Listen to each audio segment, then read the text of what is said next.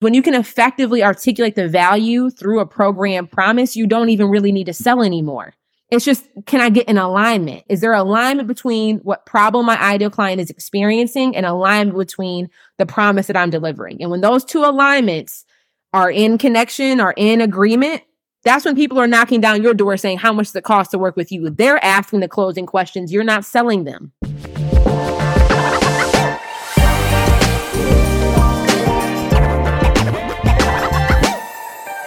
Yo, yo.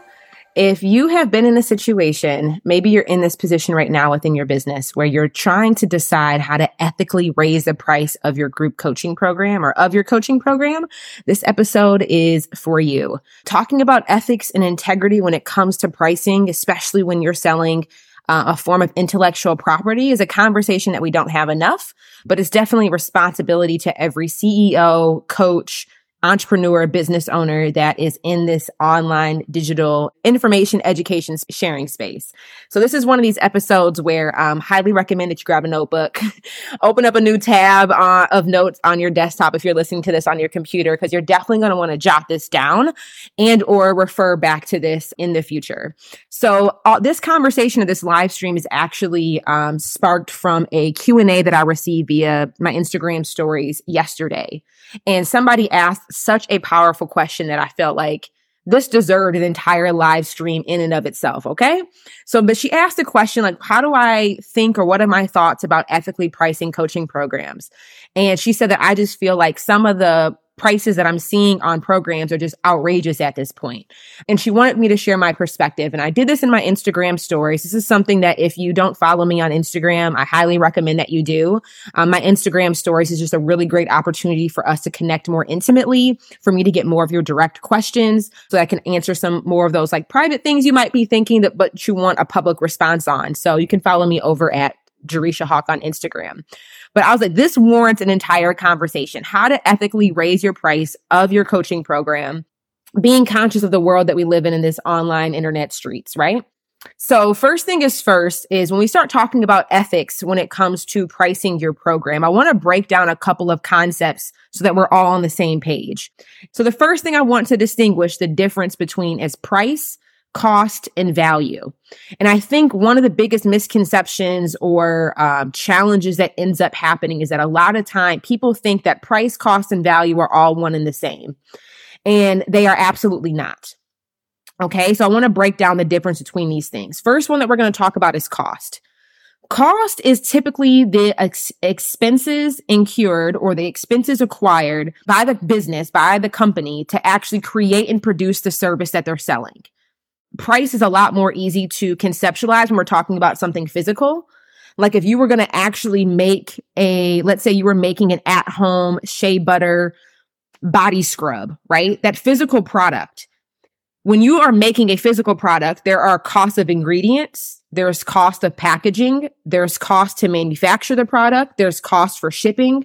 There's cost for, you know, domain hosting, the website hosting, everything that you need to actually create the physical product itself. That is the cost. Cost is anything, the expense that is, is necessary to create the product. And this talks about labor, materials, to do delivery of sales, utilities, shipping, any of the business activities that are associated with it to actually physically make the product. Cost is also true in the form of coaching. I think it's a lot harder for people to conceptualize and maybe a little bit more difficult for people to calculate, but there is a cost associated with you actively delivering the service, right? So cost is just how much does it actually, what is the actual expense associated to creating and to, to the actual creation of the product that you're selling and, and, and to, to physically deliver it. So when I think about, um, and I'll give you guys some examples if you need them as we move along, but I want to just break down these definitions to start with. So that is cost. How much does it, what is the actual expense associated with the service that is being provided with the product that is being created? And the tangible, I think, way that any of us can understand is if you were to make an at home shea butter, shea butter scrub, how much does it cost for you to buy all of your ingredients, to package all of your ingredients, to ship that product to a new customer? Um, the labor associated with that, all of that, right? Price, on the other hand, is the amount that a client or customer is willing to pay for the product or service that you're selling. So price has nothing necessarily to do with cost.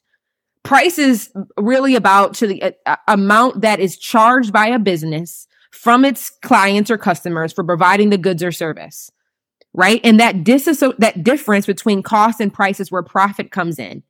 So let's say here, if you are, you know, um, selling your shea butter, shea butter body scrub for $5, that's the price.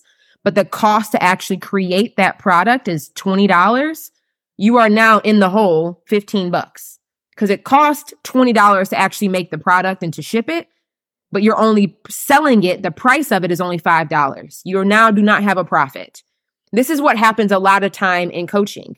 People will sell a private one-on-one coaching session, right? And they'll sell it for $50 an hour. But they're not accounting against the entire cost associated with preparing for that one hour coaching call. How much time did you spend prepping for it? How much education did you pay for to even equip you to be able to deliver that one hour session? How much time did it take you on the call? How much time is it taking you post call from an administrative perspective to be able to wrap up any action items, create any homework, offer any feedback after that one hour call. So that one hour coaching session ends up turning into four hours of work. You just charge $50 for that one hour coaching session, but it was four hours technically worth of work. How much money did you actually make on that one hour session? Let's divide $50 by four. How much is that? Right? It's a little bit less than what, but maybe $12 an hour. Now you can see is my price accurately aligned with the cost associated for me to, to deliver that one hour session? And is that something I'm okay with? Are you okay with getting technically paid $12, $12 an hour to deliver a one hour coaching session is really what ended up happening here. And then it's like, okay, you know, you guys get what I'm saying? So that's the difference between price and the difference between cost. Now I want to talk in the, the definition of value. Value is what goods or services pay you, i.e., what is that, what is that thing worth? The value of a product or a service is the, is the utility of the thing being delivered, the worth of the service to the individual. Value is subjective to some degree. Okay. So value is what is the worth of this product or service to or for the individual.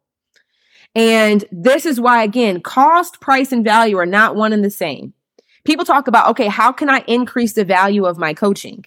How can you increase the worth to the individual for the service that you are selling? Somebody write that down.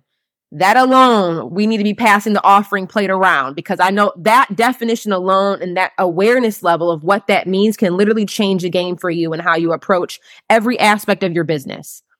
Value in the sense, if you want to increase the value of your coaching, of your coaching program, how are you think about it is how am I increasing the worth of the deliver uh, the worth of this program, the worth of this coaching for a specific individual? How am I increasing for a specific individual the worth of the service that I'm offering, the worth of the coaching that is being delivered? That is value. Individuals, how they perceive value will differ from person to person, from demographic to demographic, right? And, but again, I just wanted to, again, let me not, I, y'all know I can get I can move too fast. Let me slow it down. So are we all clear on the difference between cost, price, and value? Cost is the expenses re- uh, necessary, the expenses necessary to create and deliver the service that is being sold.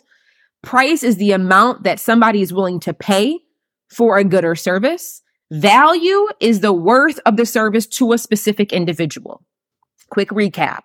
We got to make sure that we are all on the same accord with definitions before I go into breaking things down for you. Okay. So that is a good thing that we need to break down. There's always cost inquired or cost associated with delivering anything.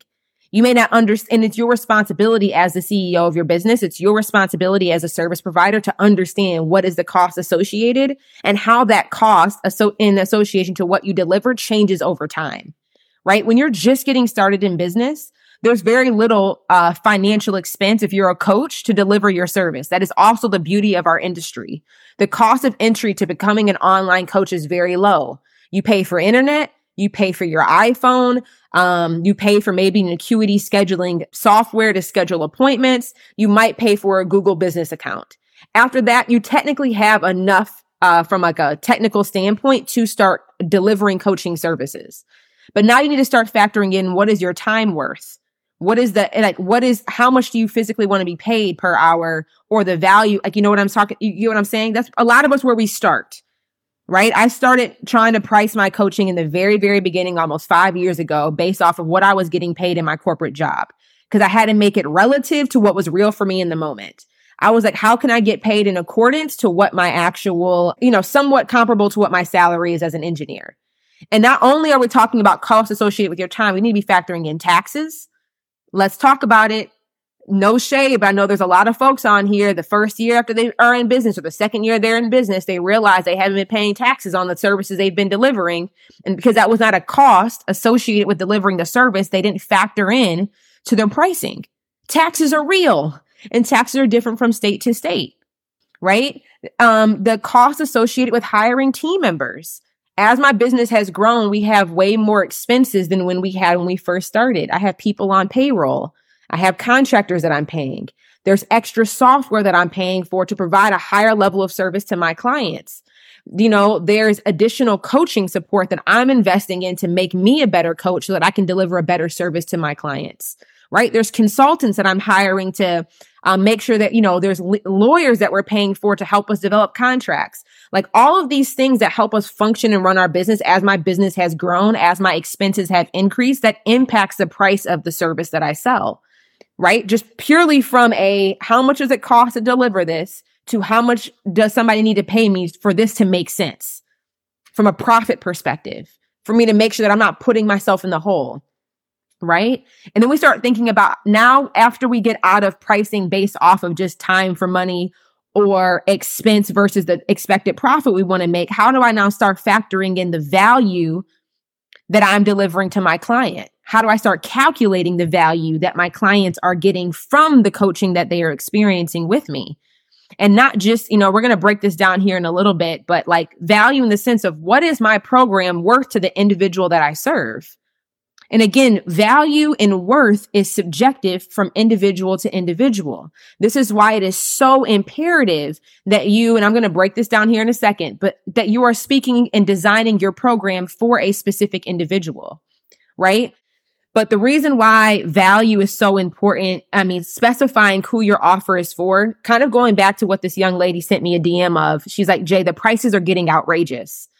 The price is outrageous to an individual who does not prioritize worth in the service that is being sold.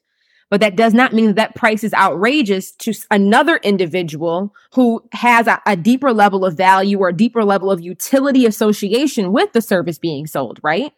So think about it like this. If you were hired, and I'm going to use like a worst case scenario here because I think this is something that all of us can relate to, right? If you had, if you just got diagnosed with cancer and you were trying to hire, let's just say, let's talk about a doctor, like let's say a brain surgeon. A brain surgeon for an for a yearly salary gets paid what quarter of a mil, half a mil, maybe a million dollars a year, depending on where they're at in the country. Let's just say they get paid half a mil a year.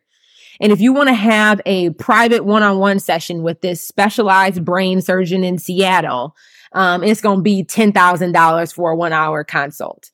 To some people, that might seem outrageous, right? Especially if you're a person that does not have any brain issues, does not have any pre-existing medical conditions that you would need that type of service. So yeah, it might sound outrageous to pay some $10,000 for an hour consult with some brain surgeon in Seattle, right? The worth or the utility of what is being offered is not worthy or of utility for you as an individual. Let's change the individual. Let's say you're an individual whose child just got diagnosed with brain cancer of some sort. You would spend the $10,000 to have a one hour consult with the best brain surgeon in Seattle. The worth that you now associate to that service and the utility of how you can that because the utility of that one hour consult can save your kid's life. Now that price is not outrageous for you to have the best for your child. And I don't know if that's maybe the best example, but I, I, I, that's just the first thing that comes to mind of like, trying me trying to pull the biggest right comparison that I can. There's that the but think about the individual's needs, desires, priorities, what they classified as worthy, what they classified as like utility of use completely changed. So how I would market that one hour consult for $10,000 for that brain surgeon in Seattle would be very, di- I would not try to market the person who doesn't have a problem, who doesn't have utility of use for the service that is being sold right? That does not have a value association or any like worth association for what is being delivered because it's not for them. It's not, there's no use to them, right? I think about, you know, my house is mostly furnished with restoration hardware. Literally love RH furniture. If you visit RH website, it's, you'll easily spend $5,000, $8,000 on a couch. Now, when I was, you know, 19 years old in college buying my first couch, I didn't even know what restoration hardware was. Why? The utility of use was beyond my capabilities at the moment, right? My individual priorities at 19 years old in college when I'm trying to buy my first couch, my priority was not to have the best fabric for my butt to sit on. My priority of use or worth associated with a couch was literally nothing. I just literally like, does it have four legs? Can I sit on it? Yes or no? Now that I'm 30 years old, um, I'm, I'm I don't want to say I'm bougie, but like my desires of how I want to experience my leisure on a day to day basis have significantly elevated from when I was 19 years old in college, right? When I was 19 years old in college, I was willing and fully prepared and bought a $90 futon from Walmart thinking that 90 bucks for the futon was a little bit highly priced, right? Even though that futon served two functions. It was both a couch and a bed, right? So the, the futon from Walmart, they were trying to increase the value by increasing the utility use for the individual consumer that they were trying to create that product for. Not only is it a couch for you college student, it is also a bed. It will serve as two functions. I have now increased the utility of use for this piece of furniture. Now that I'm 30 years old, I don't want no couch that can turn into no bed because I prioritize comfort. I prioritize quality of sleep. I prioritize the, the feeling of the fabric on my skin. I prioritize the lushness and the depth that I sit on when I'm binging my Netflix. Like my priority association to what I now purchase has significantly changed. So the specific nature of what an individual classifies as worthy or value, valuable has also now significantly changed. This is why now I'm in a position where I will spend, you know, a couple thousand dollars on a couch where I will no longer even consider buying a $90 futon from Walmart. Do you guys understand? You guys picking up what I'm putting down? The difference between cost, value, and price. The reason why restoration hardware can charge $5,000 for a couch or $8,000 for a couch. The cloud is like $14,000 for some of the configurations. Why? Because they use the best fabric. They use the best inserts. They use the best manufacturing. They have some of the best construction of the um, actual furniture in the marketplace. Like the long term um, value, utility to a customer is I know that I'll have that couch for the next 15 or 20 years without diminishing or dequal, like without diminish of quality of the structure of the furniture that I purchased. If I bought a futon from Walmart, it may have immediate input, like utility use, but will I be able to use that futon five years from now?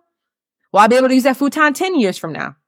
So it's not just the value of what is being offered today and the utility and use of, of what's being sold today, but also factoring in what is the utility of use long term in the future down the line. So are we all clear on the difference between cost, price, and value? Even now, if a girlfriend asks me to come, you know, come visit me. You can sleep on my couch. No, sis. I will get a hotel room. Why? Because I ain't sleeping on nobody couch at, at this stage in my life. I would prefer to have comfort of a good bed, a good quality of sleep. And it's no shade on your couch. Just my position in life has changed. My utility of use around a couch is just purely for the function of sitting on it and maybe taking a nap during Netflix binging you know it, my utility of use and what i the worthiness i associate with the product now has completely transformed right? Like even how much you know you guys get what i'm saying here. So we now understand the difference between cost price and value. They are not one and the same and it's really important that you understand that and distinguish the difference between each.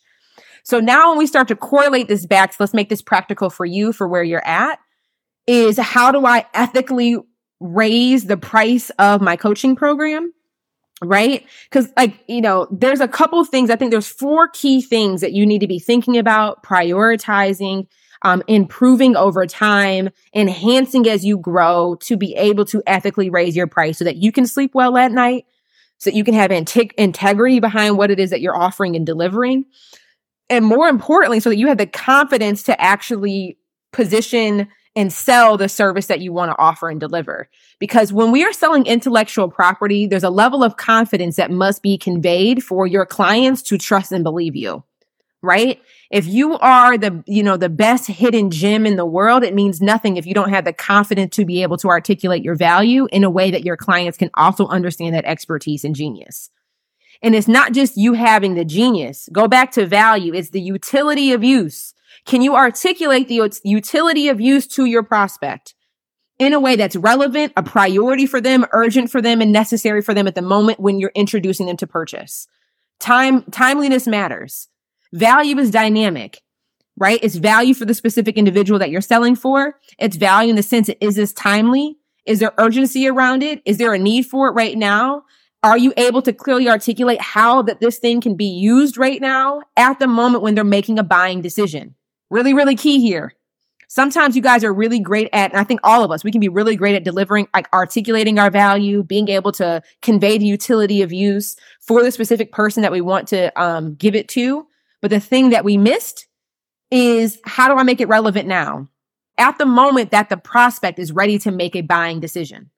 Are y'all picking up what a sister's putting down? I know that this is like probably blown some minds for a few people here.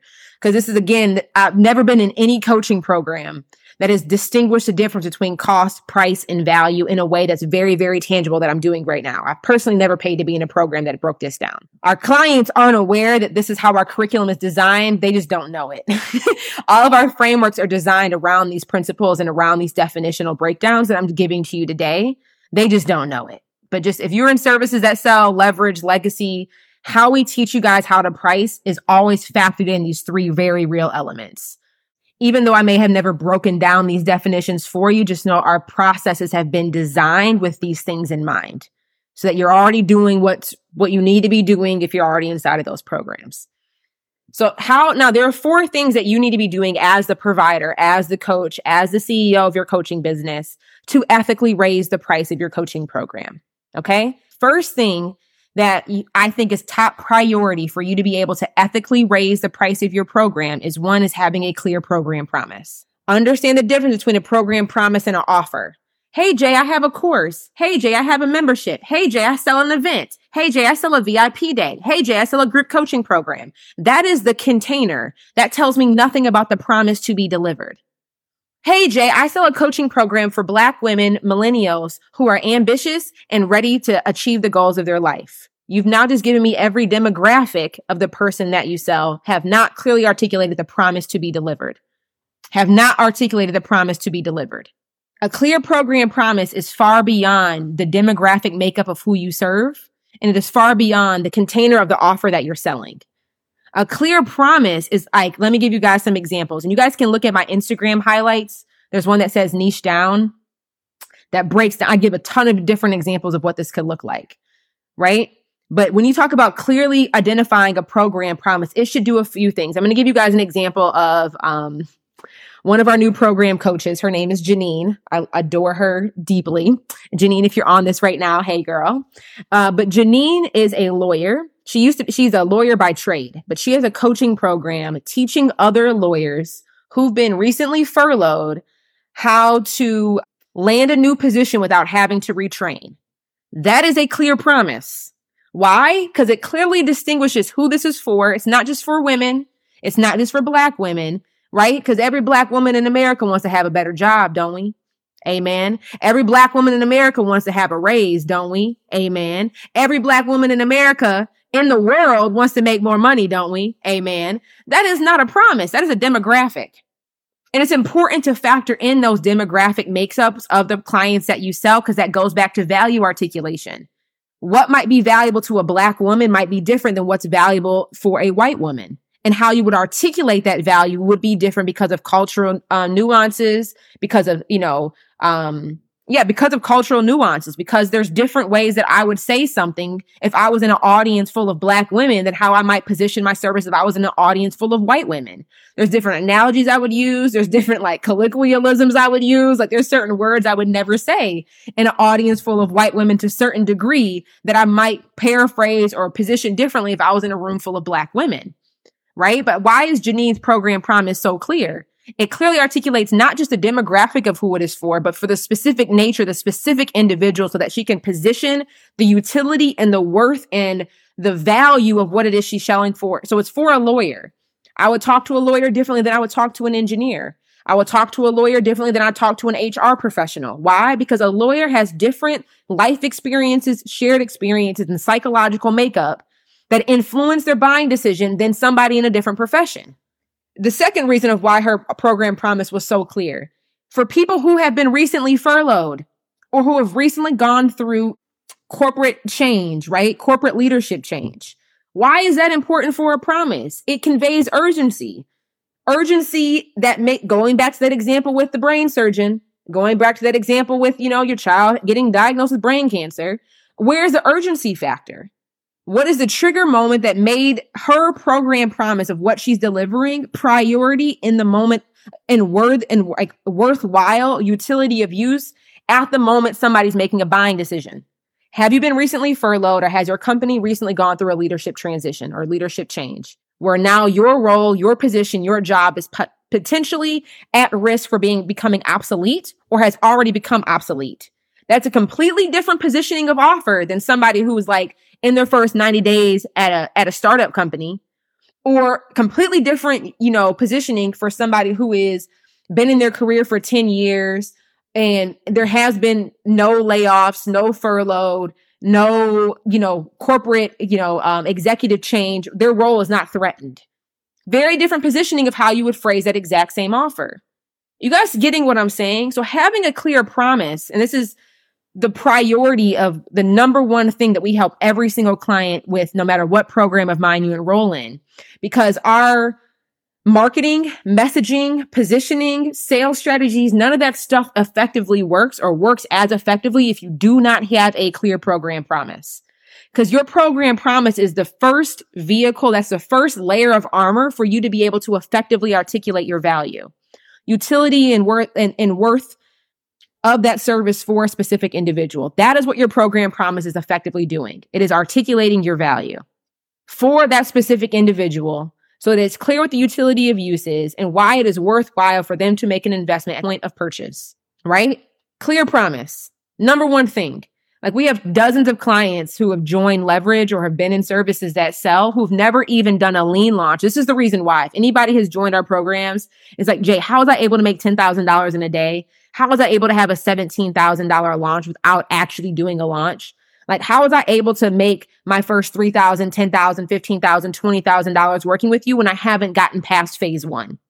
Because of this, a clear program promise can change the game for you, can change the game for you. There have been countless examples, even in this past month, Michelle Adams, um, Jenna uh, you know, Keisha Hicks, we've been working with you for a while though, but you've just been crushing it. Like we've had multiple clients who've joined Leverage and within the first 30 days have been able to have more than a five figure, make more than $10,000 in sales. Why is that? And they haven't done a lean launch yet. They haven't even maybe gone through all the modules yet. They haven't even like finished the program yet, but like Maybe they've only done DM selling. They haven't even done sales calls yet. They haven't even done and implemented every aspect of the marketing and sales that we teach because a clear program promise, when you can clearly and effectively articulate the value in a way in which your ideal client, that specific individual can understand the utility of use and it is prioritized based off of what they deem worthy at the moment, you can sell anything. Like it's not even selling at that point. It's just making an invitation correlating, hey, is this your problem right now? Does this program promise solve it? Do you want to fix this issue? You're not even selling at that point. This is why, like, the, people talk about, Jay, how can I be less sleazy in my sales? I don't want to be manipulative. I don't want to have to be doing these bargain based pricing and offering these deep discounts and like doing these secret upsells and downsells to get a yes all you really needed, I don't want to say all, because this is not easy to do. This is like the hard, like this is the work that people avoid doing is when you can effectively articulate the value through a program promise, you don't even really need to sell anymore. It's just, can I get an alignment? Am I making, is there alignment between what problem my ideal client is experiencing and alignment between the promise that I'm delivering? And when those two alignments are in connection are in agreement, that's when people are knocking down your door saying, how much does it cost to work with you? They're asking the closing questions. You're not selling them. Okay. So program promise this is why pretty much every one of my live stream videos talks about program promise. You guys hear me talk about it over and over and over again because this is the work that most coaches avoid. Everybody's like, well, I need to increase my leads. Leads for what? If you don't have a clear program promise, you don't even know what leads are going to be qualified and valuable and even in a position to make a buying decision with you. Jay, I need to start running ads with what, what's your program promise? Well, I don't have one. Then what are you running ads for? What do you want awareness around? You don't even know what you need awareness around because you don't have a clear promise to have awareness of, right? Well, Jay, I need to, I need to start, um, doing JV affiliates and speaking on different platforms to say what? If you don't have a clear program promise, how do you know how to drive that interview conversation? How do you know how to position yourself for that speaking engagement? Right? Like you, you, you'll be just winging it and maybe growing an audience of people who are not, they might be ideal from a demographic perspective, but they are not going to be qualified because you don't even know what you're qualifying them against because you don't have a promise. You don't have a promise. Let me digress. I know I'm gathering some of y'all right now. I know we're gathering some fucks and in, in, in a good way. Like I really hope like I, like I am, um, resonating. You guys are picking up what I'm putting down, but that is the number one thing when as you continue to get clear on your program promise will give you full authority permission to ethically raise the price of your coaching program. Second thing that you need to be doing to ethically raise the price of your coaching program is better qualifying your leads.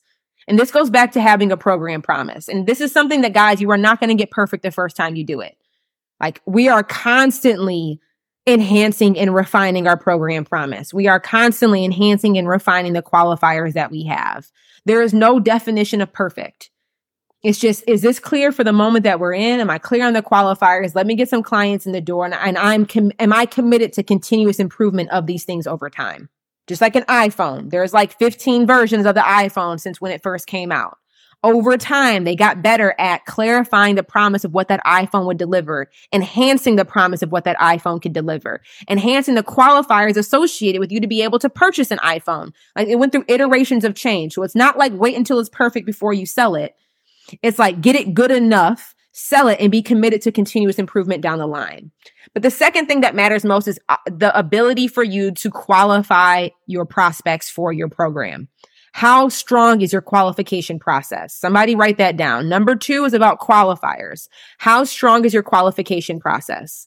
And like we just talked about here, if you're only qualifying based off of demographic, like, are they a woman? Are they black? Are they between 30 and 40 years old? Do they make 50 to $70,000 with their salary job? And do they have a desire to grow? To be, are they ambitious? Do they have a desire to achieve more goals? That is a start when it comes to qualification, but those are weak qualifiers.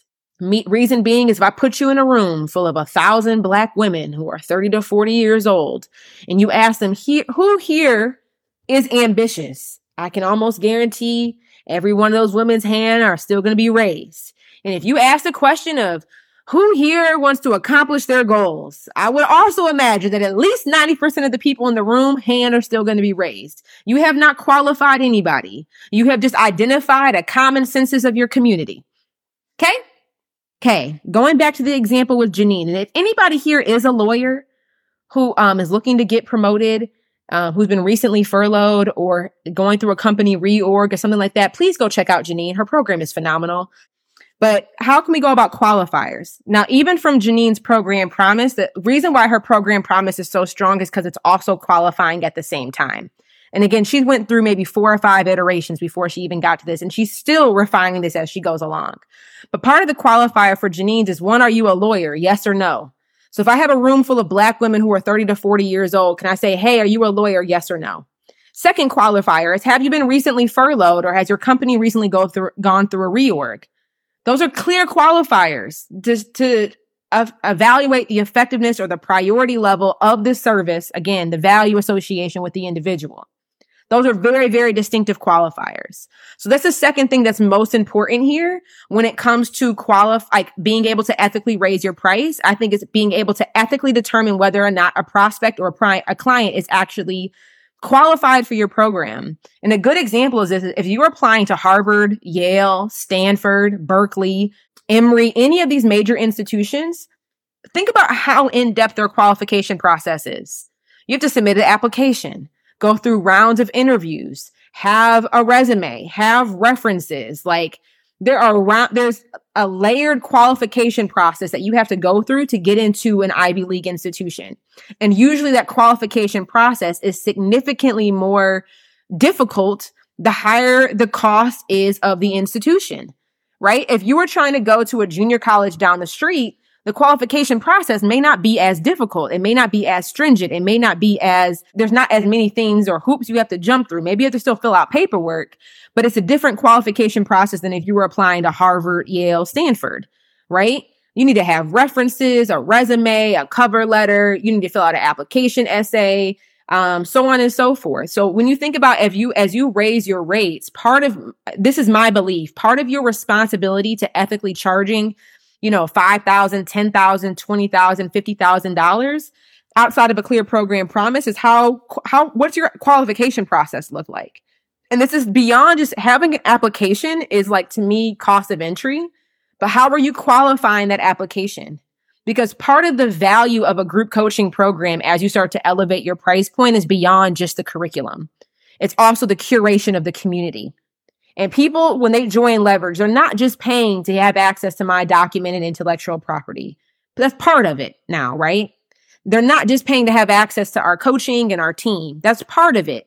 But part of the reason why they're also intrinsically paying is because of who they get to be around throughout this experience. People go to Harvard beyond just the education. They go to Harvard because of the network they get to have, the connections they build, the future opportunities that will be afforded to them down the line because of the association with like, hey, I went to Harvard and the prestige that comes with that name. And secondly, because of the caliber of people that they were surrounded by as peers and students in the in their educational experience. You guys get what I'm saying? So part of the qualification process is to ensure that you are not selling something to somebody who is not qualified for the thing that you're selling, but also to properly curate the community in which they're coming into. Another example of this is like, you know, if you were to invest into a hedge fund, private equity, um, some other like different investment vehicles that exist out here in the world, you have to be an accredited investor by law to be class. This is a qualification process. How do you determine whether or not you're a, I can't think of the term. I just said it, but you have to be like a certain level of stat, like not status, but you have to be either making a quarter of a million dollars a year or you need to have a million dollars of net worth, not including your primary residence. So if you're not an accredited investor, you cannot participate in certain vehicles. That is a qualification process that the government put on for you to be able to participate in hedge funds, private equity, and other investment vehicles. As you start to elevate your price point, if you want to ethically be able to raise your prices, you need to also be able to strengthen your qualification process. Okay. Third thing, after clear promise, after clear qualifiers, right, is do you have frameworks and documented curriculum to facilitate the execution to achieve the promise that you guaranteed? And this is something that happens over time. I am not an advocate and this, I don't want anybody to misconstrue what I'm saying that you need to build all these things to perfection before you start selling. Absolutely not. Why? Because there's, you can do live coaching, live teaching of your frameworks before you create pre-documented or pre-recorded trainings that you have a client watch without being there. You can, I'm a big advocate on teach live before you pre-record anything. If you're an expert in what it is that you are doing, you probably already have frameworks that you follow to facilitate success for your clients. It's just you have unconscious competence around it. And what I mean by unconscious competence, it means that you know what it is that you're doing, but you're not consciously aware of how you're effectively getting that result for somebody else yet. And that's just something that you learn how to become more conscious of so that you can document your intellectual property in a way that somebody else can watch it, use it, facilitate through it to get the exact same result. I want to pause there for a moment to make sure that you guys picked up and understood that part. This was me all day. I had, I have a lot of unconscious competence that there's a lot of intuitive things or things that I've learned over the years that I can help people with. And I'm really, really effective at, but sometimes I don't realize what it is that I'm doing to get the result. I just know how to do it. Can anybody else relate to that? Most experts can. Most people have some level of expertise around something. You guys, a lot of the time we have unconscious competence about what it is that we're actively doing because we're, we're good at it. If you throw me on a call, anybody right now could like tell me whatever their offer is and I would know how to sell it. I know how to position it. I know how to message it. I know how to market it. It's, it's just, it's, I've done this so much. I know how to do it. So as you start, that's a, but that's a responsibility of yours. If you want to continue raising your price point, we have to become conscious of the competence that we have by documenting and creating frameworks and curriculum that other people can follow without having direct access to us. This is something that is learned over time, y'all. This is something that is learned over time. I'm going to repeat it again. This is something that is learned over time. How to become consciously aware of the competence that you have and to do it in a way that you can teach it to somebody else. Um, so then, so for them to get the exact same result that you can get for them. But that also, that takes, that's a skill set. When people talk about how do I do the work of building my coaching program, that's part of the work. Most coaching programs that I've been in do not teach anything around that. If you are inside of leverage, that is all of what phase three is about.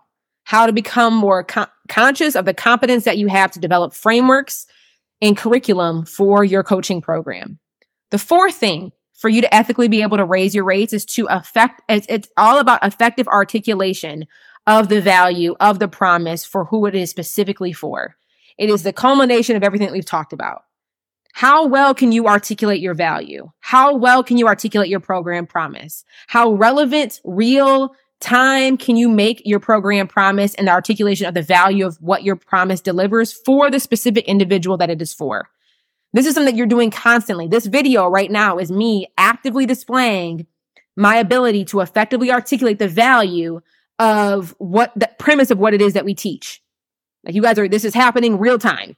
Every live stream video, your messaging and your marketing, the positioning of all of your content, like all of that is displays of effective articulation the copy on your application page, how you structure and dialogue and, and, and, and lead a sales conversation through direct message or on a phone call. All of that is effective articulation of value.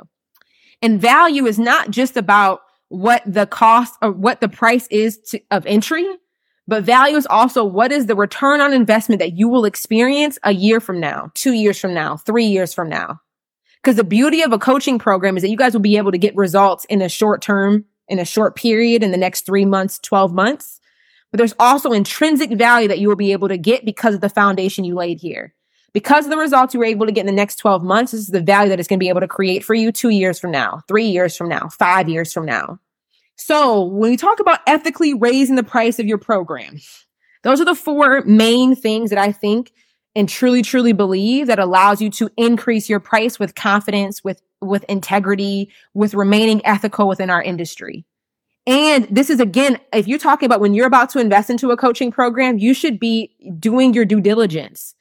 Can is this coaching program, you know, if, if they feel like the price, if the price feels outrageous to you or a stretch for you, are they hitting these markers? Do they have a clear program promise? Do they have strong qualifiers? Is there framework and curriculum to facilitate the execution of what it is that they're promising? Are they able to effectively articulate the value around their promise for a specific individual? And do I meet the criteria of those qualifiers and that specific individual? Again, this is for a coaching program, not a mastermind. Different containers have different expectations, but this is specifically for coaching programs. As the price point elevates, they should be able to do this even better. And again, this is something that you, I think I am committed to. All of my clients are committed to. Our processes that we teach our clients, the teaching is committed to is continuous improvement. This is why after every launch, I'm big on let's look at the data. What feedback did you get from your clients? Where can we strengthen one of these four things? And if you're already in our programs, guys, this is already actively happening. Everything that, that we do is designed to, to do this.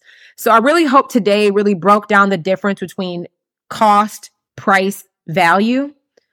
And more importantly, gave you guys the four key distinguishers that allows you to ethically raise the price of your coaching program. Tag me on your Instagram stories. Let me know what your top takeaway was, and I will talk to you guys soon. Bye, y'all.